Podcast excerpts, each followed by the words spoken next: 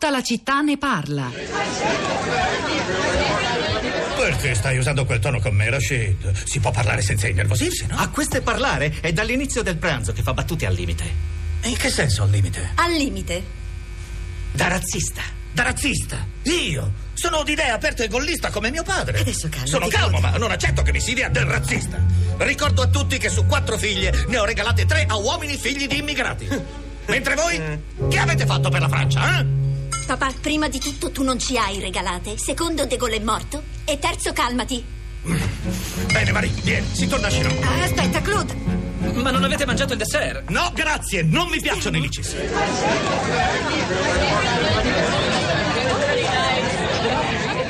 Non sposate le mie figlie, un film francese del 2014 diretto da Philippe de Chauveron che racconta la storia di Claude e Marie Verneuil che sono una coppia cattolica borghese di Chinon con quattro figlie, le tre maggiori, come ha appena detto il padre, non sono convolate a nozze con tre uomini francesi, sì, conosciuti mentre studiavano a Parigi, ma di origini molto diverse. Rashid è un musulmano figlio di algerini, Ciao, ateo figlio di cinesi e poi David, ebreo figlio di israeliani, un po' una riproposizione nell'Europa di oggi, l'indovina chi viene a cena, viene da dire.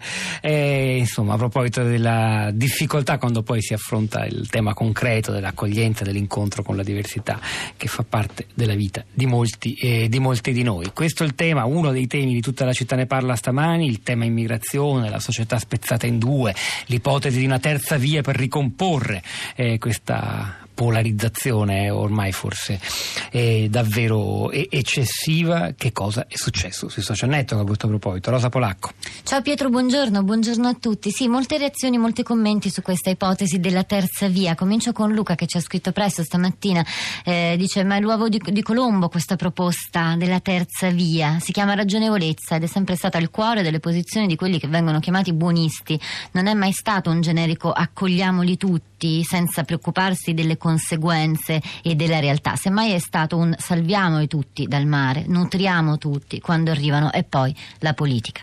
Ehm, Amuar scrive: La chiave è lo sviluppo economico. Chi vi parla di problema dell'immigrazione senza inquadrarlo, inquadrarlo e subordinarlo alla prospettiva di sviluppo del nostro paese, che stia dall'una o dall'altra parte, vi sta prendendo in giro. Questi sono tutti i commenti che raccogliamo dal profilo Facebook della città di Radio 3. C'è anche Andrea che dice: Forse potrebbe essere possibile, ma questi temi sono cavalcati per motivi di propaganda politica e dati in pasto a menti inadeguate. Inoltre, il problema supera i nostri paesi, è enorme e proiettato nel futuro.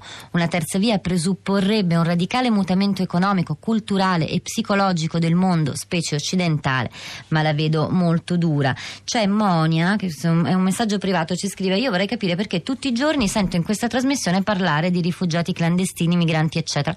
Ma voi, il popolo italiano che soffre la fame, vi fa schifo? O vicino a casa vostra fate finta di non vedere l'anziano che non ce la fa o il giovane che non trova lavoro? In realtà, Pietro, poi in queste settimane eh, il tema dell'immigrazione è stato affrontato, beh, certo, eh, in altri spazi di Radio 3, anche eh, da noi a tutta la città ne parla, ma abbiamo affrontato anche molti altri temi e questa è un po' una risposta alle obiezioni sollevate da Monia. Allora andiamo ad ascoltare la voce di alcuni ascoltatori. Arianna da Roma, buongiorno. Sono Arianna. Prego. E, allora, io ho 77 anni e sono sempre stata, diciamo, di sinistra non estrema. Eh, come ho scritto sul WhatsApp di oggi, non credo che si debbano accogliere tutti, certo salvarli dal mare, sì. Eh, teniamo conto che quelli che vengono sono i più intraprendenti, sono quelli anche che sono più forti, che hanno affrontato un viaggio. Eh, dobbiamo aiutare tutti certo a migliorare la loro esistenza. E l'idea di fargli fare un anno di servizio civile mi sembra una soluzione possibile subito ehm, che è buona per tutti perché noi abbiamo bisogno dei servizi civili, le strade a Roma sono invase dalle erbacce, dall'immondizia, non solo a Roma, e per cui un anno di servizi civili potrebbe loro insegnare a convivere con noi, non a integrarsi, come ho già scritto. E, mh, e nello stesso tempo, se noi lo potremmo conoscere meglio, vedere quali sono le loro attitudini, possibilmente dargli un mestiere in mano. E, non, non credo che gli immigrati rubano il posto ai nostri giovani perché non hanno voglia di fare il lavoro che fanno loro.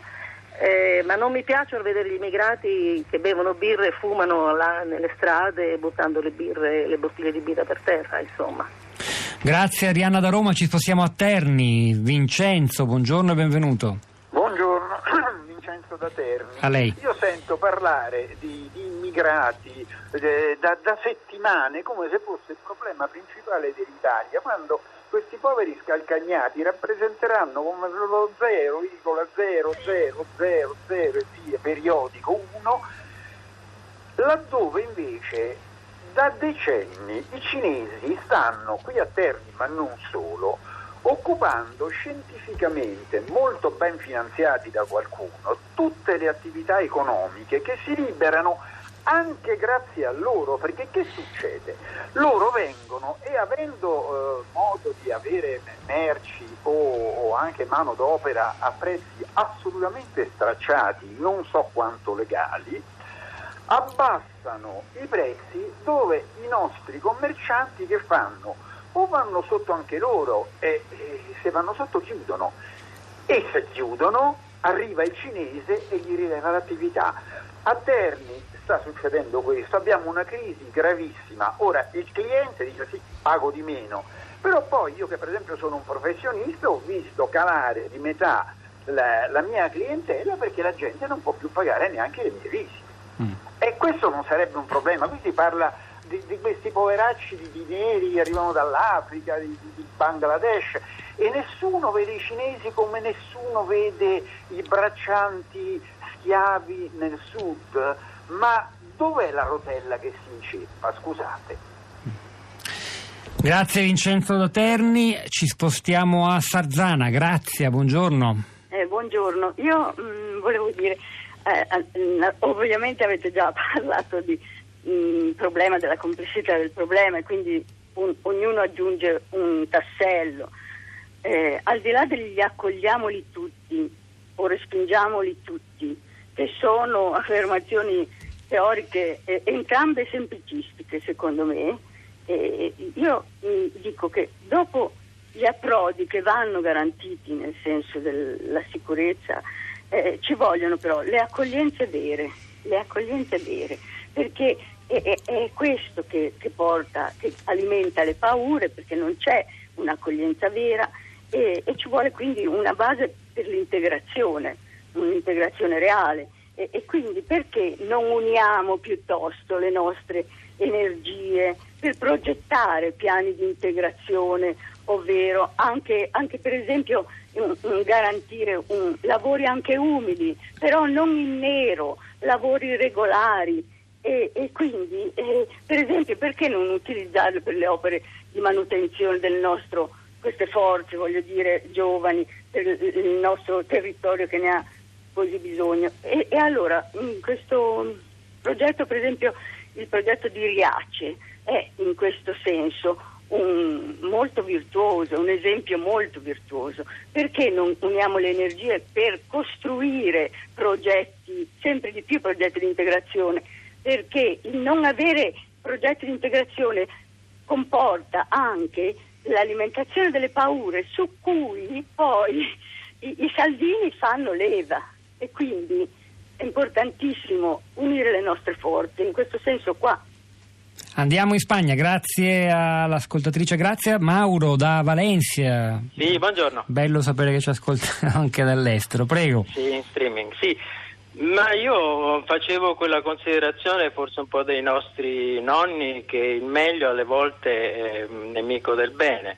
E quindi le, la testimonianza di Sant'Egidio era molto interessante, mm. cioè perché noi continuiamo a dire che il problema ha una dimensione storica? Sì, certo, una dimensione internazionale, certamente sì, che l'Europa deve rispondere, però poi sono possibili delle pratiche, eh, buone pratiche locali come quella di Riace, come quella di Sant'Egidio e eh, così via, che consentirebbero l'avvio della soluzione del problema dell'immigrazione nei nostri paesi.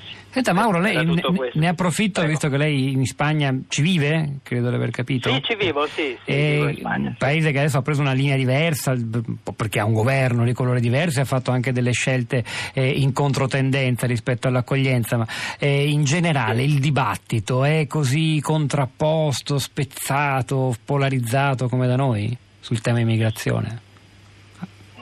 Ma sinceramente no, no, mm, decisamente i toni aggressivi che ascoltiamo dal nostro Ministro degli Interni qui non, non si ascoltano. Certamente diciamo nei ceti popolari, negli strati più popolari della mm, popolazione, Valencia è una piccola città sostanzialmente, mm, il problema è- tocca gli strati più popolari, la concorrenza sul lavoro ehm, e quindi le abitazioni. Su questi, su questi punti effettivamente ci sono dei momenti di frizione sul sul, um, problema dell'immigrazione. Grazie anche per questa breve corrispondenza dalla Spagna, Mauro da Valencia. Rosa. Allora, da Twitter un articolo dalla stampa di Flavia Amabile dice: Ma ad accogliere i migranti alle due del mattino a Rocca di Papa c'era solo il silenzio. La politica era andata via e il paese non era mai venuto. In tempo reale, Carla scrive, risponde all'ascoltatrice che è intervenuta prima, scrive: Capisco il ragionamento della signora, ma perché i migranti bivaccano, buttano le bottiglie per terra, invece i turisti stranieri no? Poi c'è ancora eh, Rossella che scrive: Emarginazione e ghettizzazione producono devianza. Se fossimo un paese governato da persone intelligenti, seguirebbero e imparerebbero da Mimmo Lucano, sindaco di Riace, torna a Riace, per un futuro migliore che in troppi e in tanti modi ottusamente osteggiano. Bene, io intanto continuo a guardare i messaggi, andatevi a leggere le reazioni dei nostri ascoltatori sul sito di Radio 3, hanno lavorato a questa puntata eh, di tutta la città ne parla, Domenico Gancia alla parte tecnica, Piero Pugliese alla regia, Pietro del Soldero Polacco a questi microfoni, al di là del vetro Sara Sanzi, Cristina Faloci e la nostra curatrice Cristiana Castellotti, a domani.